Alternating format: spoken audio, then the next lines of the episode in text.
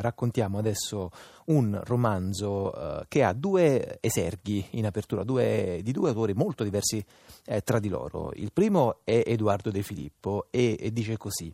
Il punto di arrivo dell'uomo è la sua nascita, mentre il punto di partenza è la morte, che oltre a rappresentare la sua partenza dal mondo, va a costituire un punto di partenza per i giovani. E poi c'è un altro esergo, questa volta di eh, Thomas Bernard. Mia madre gli aveva detto spesso che per lei noi eravamo più figli del paesaggio circostante che non figli dei nostri eh, genitori. Sono due eh, frammenti che eh, gettano una luce eh, importante sul romanzo di Vanda Marasco che si intitola eh, Il genio dell'abbandono. È un romanzo che è stato finalista alla prima edizione del premio letterario eh, Neri Pozza. Neri Pozza lo ha anche appunto eh, pubblicato, così come i restanti eh, quattro romanzi che erano arrivati in finale, cinque naturalmente il numero complessivo.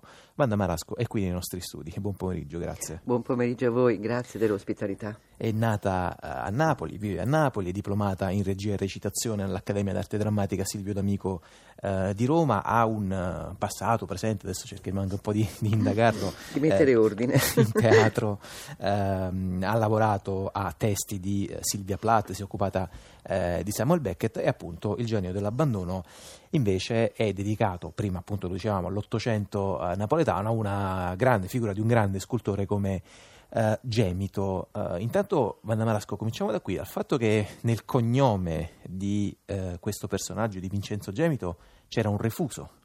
Sì, c'era un errore di trascrizione eh, compiuto dall'impiegato che doveva redare il certificato, il certificato di nascita. E, mm, in genere si sceglieva il cognome basandosi su alcuni termini della Bibbia o eh, secondo le festività del luogo, il ritenuto luogo di provenienza del neonato. Uh, questa volta era, era, Genito, il cognome forse del mese, dell'intero mese. Uh, anche altri neonati probabilmente sarebbero stati battezzati nello stesso modo o con il nome Vicenzo, che mi pare fosse il santo di quel giorno.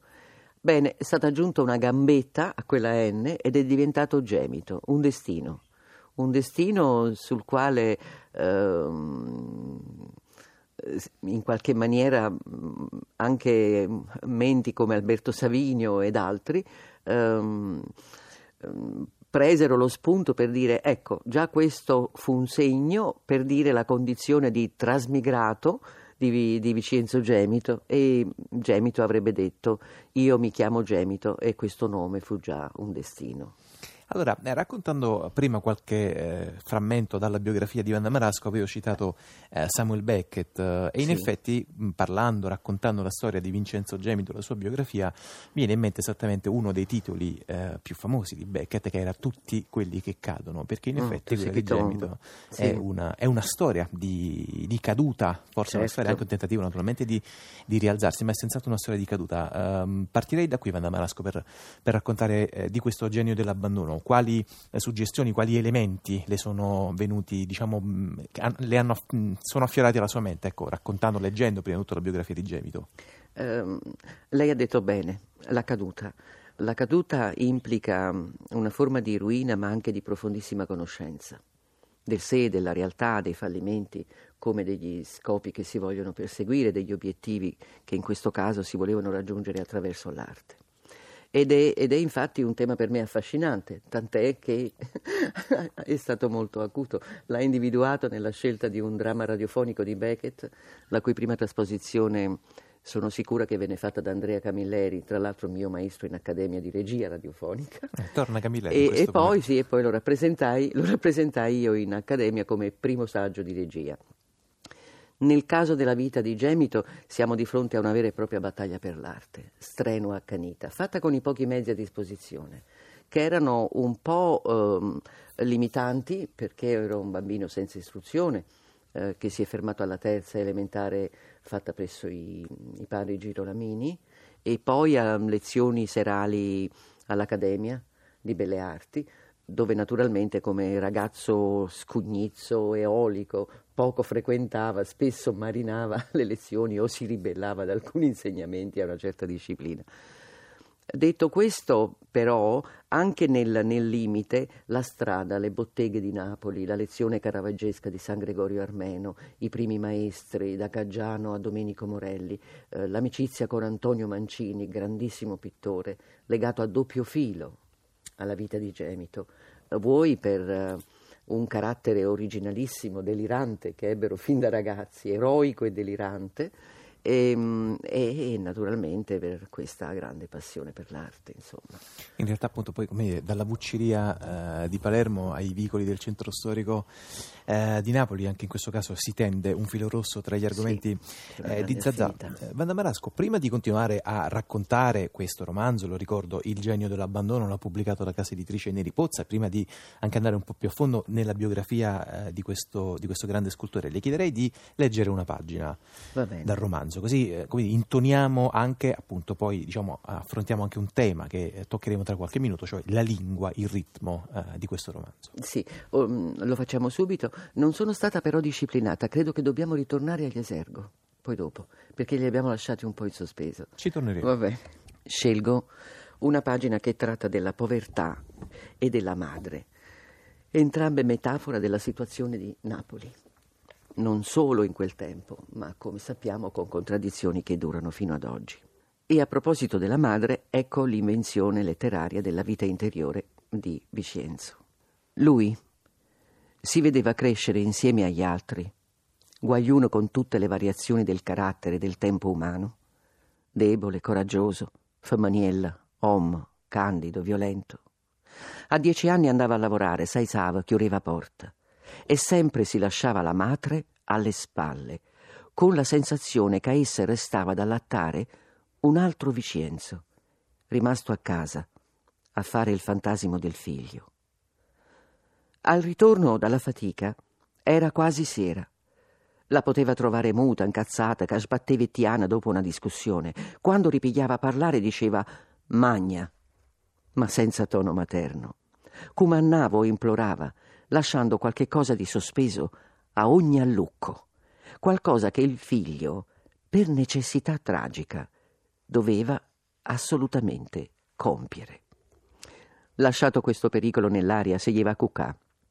Allora il figlio, coricato sul supigno, cominciava a spremere brutte fantasie.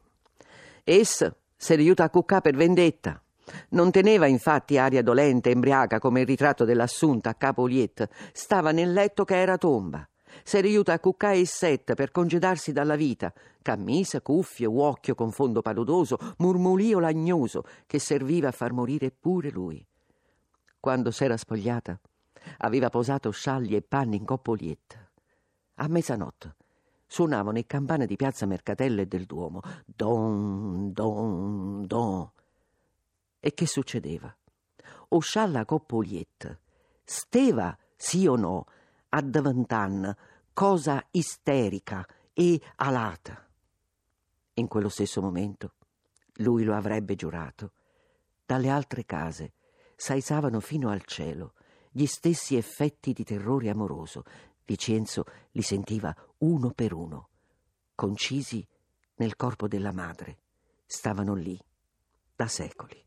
Tian, Alluc, Suppigno, Murmurio, ecco, sono pochi estratti, pochi eh, carotaggi che però appunto rendono l'idea della lingua eh, viva, virulenta, tratti pastosa del genio dell'abbandono di Vanda Marasco, del quale abbiamo appena ascoltato eh, una pagina letta eh, dall'autrice che eh, aveva voglia di tornare sui due esergo che citavo in apertura, quei due, quei due nomi poi anche così un po' in cortocircuito da mettere uno accanto all'altro, no? Edoardo De sì. Filippo e Thomas Bernard. Sì e, e, non, per la, non, per la, mia mh, piccolissima e insignificante biografia, perché mh, Perturbamenti di Bernard mi è stato regalato da Giovanni Raboni, il quale dopo aver letto il mio primo romanzo, Piacere d'infanzia, disse prendi questo libro se non l'hai ancora letto e fallo viaggiare con te. E c'era questa frase dove si parlava di luoghi è un romanzo, insomma, mo- moltissimi lo avranno letto, questo percorso fatto insieme al padre medico fra le follie i crimini della montagna, e, dei prati, pratoni, valloni austriaci. E anche Gemito, Gemito è figlio, è Genius Loci. è figlio dei luoghi. Se è vero che nasce NN reietto ed è voluto comunque molto bene dalla famiglia che lo adotta, una semplice e povera famiglia, è chiaro che una condizione di maggiore solitudine sociale e culturale deve averla sicuramente sentita, tanto più che era sopportato da una passione che esigeva tutto da lui, quindi deve averla sentita.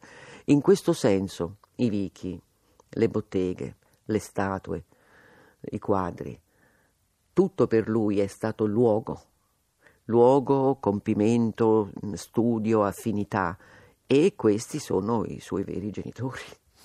Uh, senta, Vanda Marasco, tra l'altro ricordo appunto questa, questo frammento di Bernard che, che, citavo all'inizio. Mia madre gli aveva detto spesso sì. che per lei noi eravamo più figli del paesaggio circostante che non figli dei nostri genitori. Ecco, in che modo poi nell'arte eh, di Gemito questo paesaggio circostante eh, di cui parlava Bernard è entrato poi appunto nella...